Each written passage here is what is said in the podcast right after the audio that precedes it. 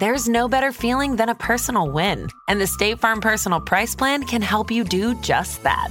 Talk to a State Farm agent today to learn how you can bundle and save with the Personal Price Plan. Like a good neighbor, State Farm is there. Prices are based on rating plans that vary by state. Coverage options are selected by the customer. Availability, amount of discounts and savings, and eligibility vary by state.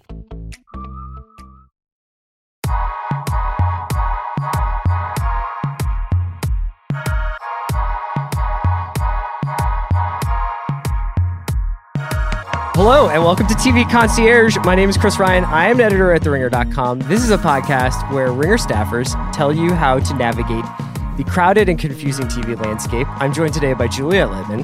Hello. Hi. And Juliet, nothing has been more crowding or confusing than the reemergence of Supermarket Sweep on Netflix. It is gotta- not confusing at all, man. It is so overdue. I am so fucking happy. This is amazing. I got a text message from Juliet about a week ago that was like, it, you would think that Lost was coming back. she was just like, Are you watching Supermarket Sweep? And I was like, Do you mean like on the Game Show Network? Do you mean like, have I ever seen it?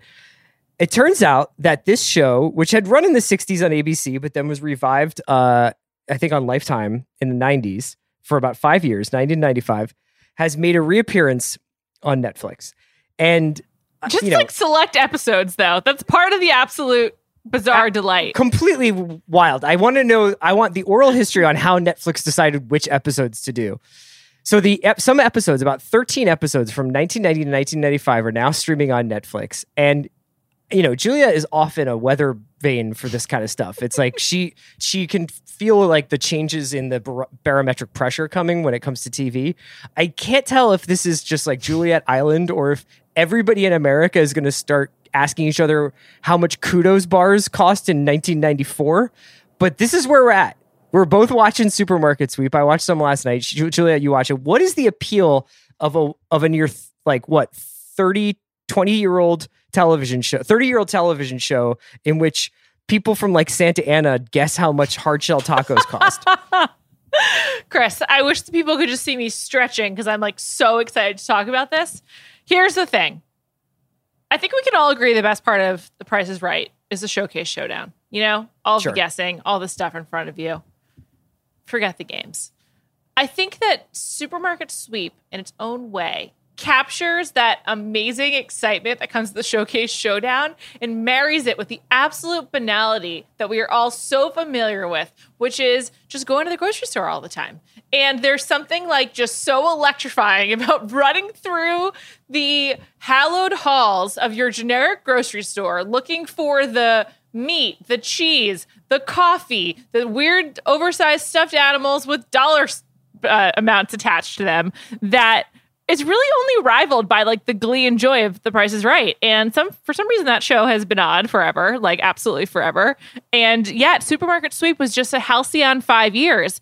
And to have that really amazing simple joy back at this incredibly complicated and bizarre time in life is just so soothing and also like exhilarating. I, I haven't think seen you this excited about something since Hamilton. so in five years that's tough.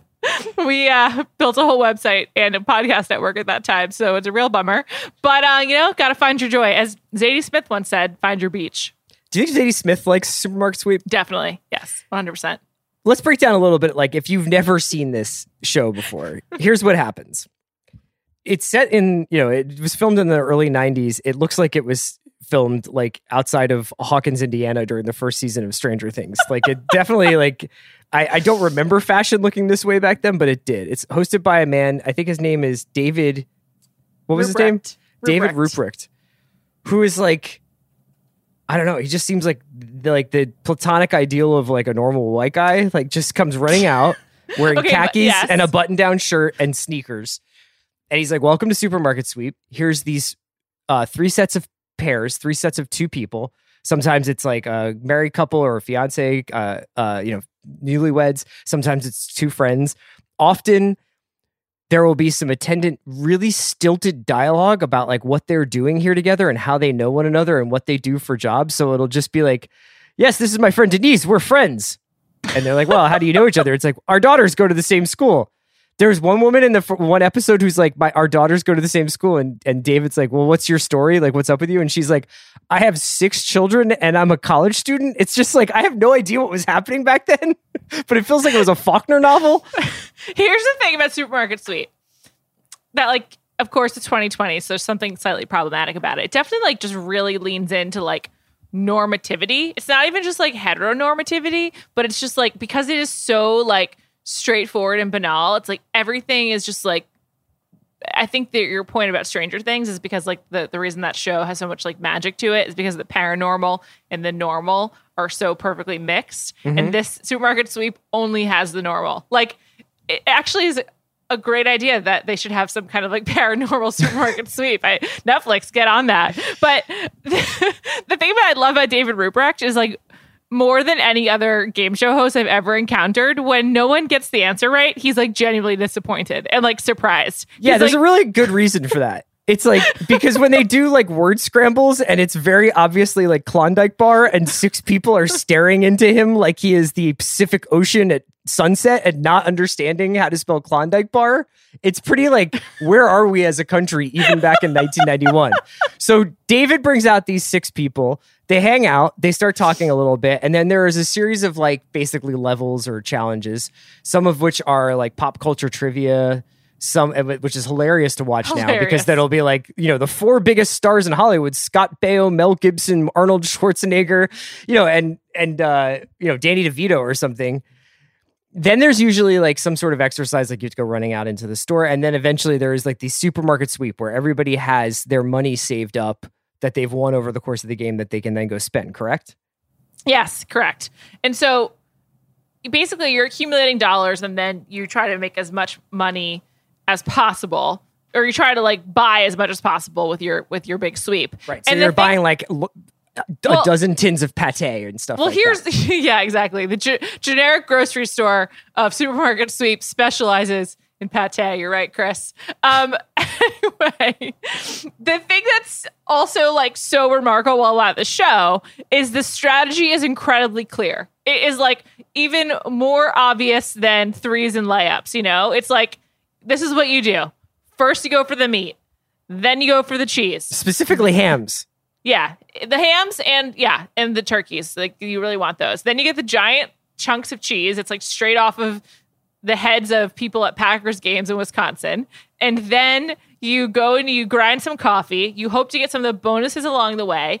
Then you hit the diapers, and there's like a clear hierarchy. Like there's an obvious way to win this game, and yet someone always fails to do it Right. and moreover it's still exhilarating i don't I, it's it's just like a perfect alchemy some shows just hit different and this is one of them and also i don't know about you i love the grocery store. I love buying grocery stores. During the beginning of covid a bright spot was that like the only activity was to go to the grocery store and like that was fine with me. I was like cool I'll happily go and i really respect the essential workers who are continuing to keep these stores operational. And it's like I don't know. I just feel like Supermarket Sweep is taps into like the essential activity of what it's to be in a, a modern human, and it's perfect. Yeah, I mean, I don't want to get too like in the Jacobin weeds here, but it definitely is like an interesting portrait of American abundance.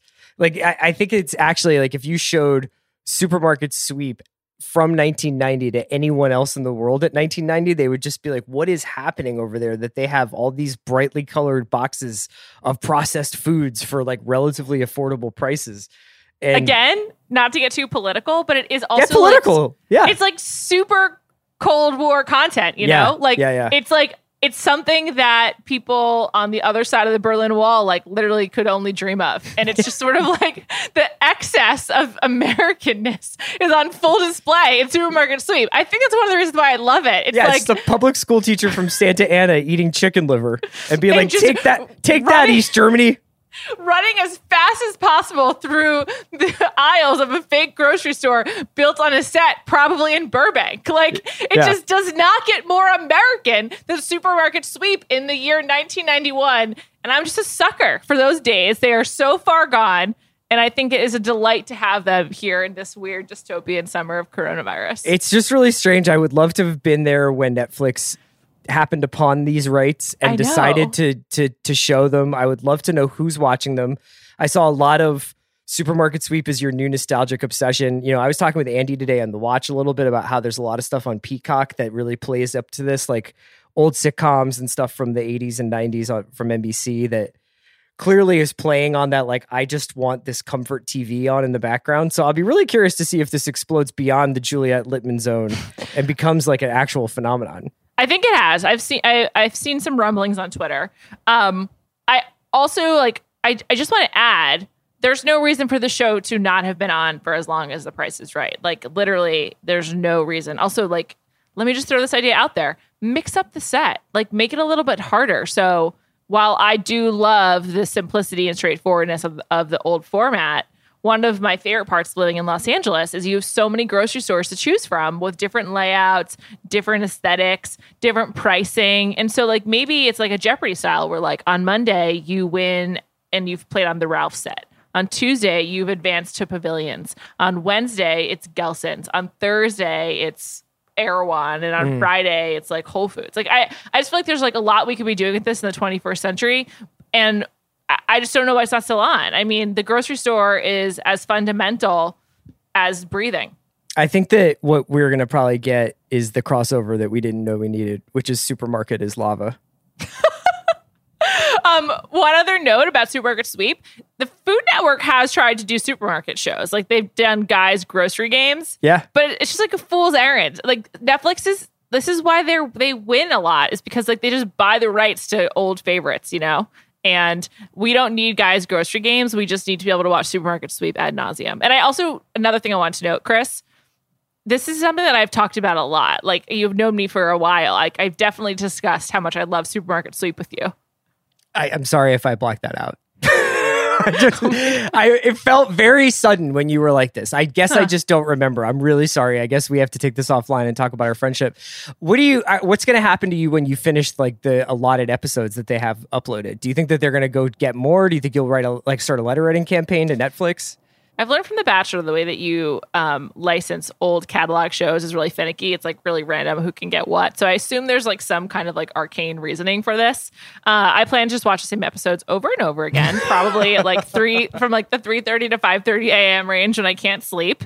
And I every time I go to the grocery store, I will continue to say to myself, next time you're at the checkout counter and you hear the beep, think of all the fun that you could be having on Supermarket Sweep. I know. All right. Well, Juliet and I got to go buy some hams. Uh, we, I guess, hope that you guys also indulge us and check out Supermarket Sweep on Netflix. It's definitely one of the stranger things that have popped up on TV in the last couple of months, and this phenomenon is only in 2020, man.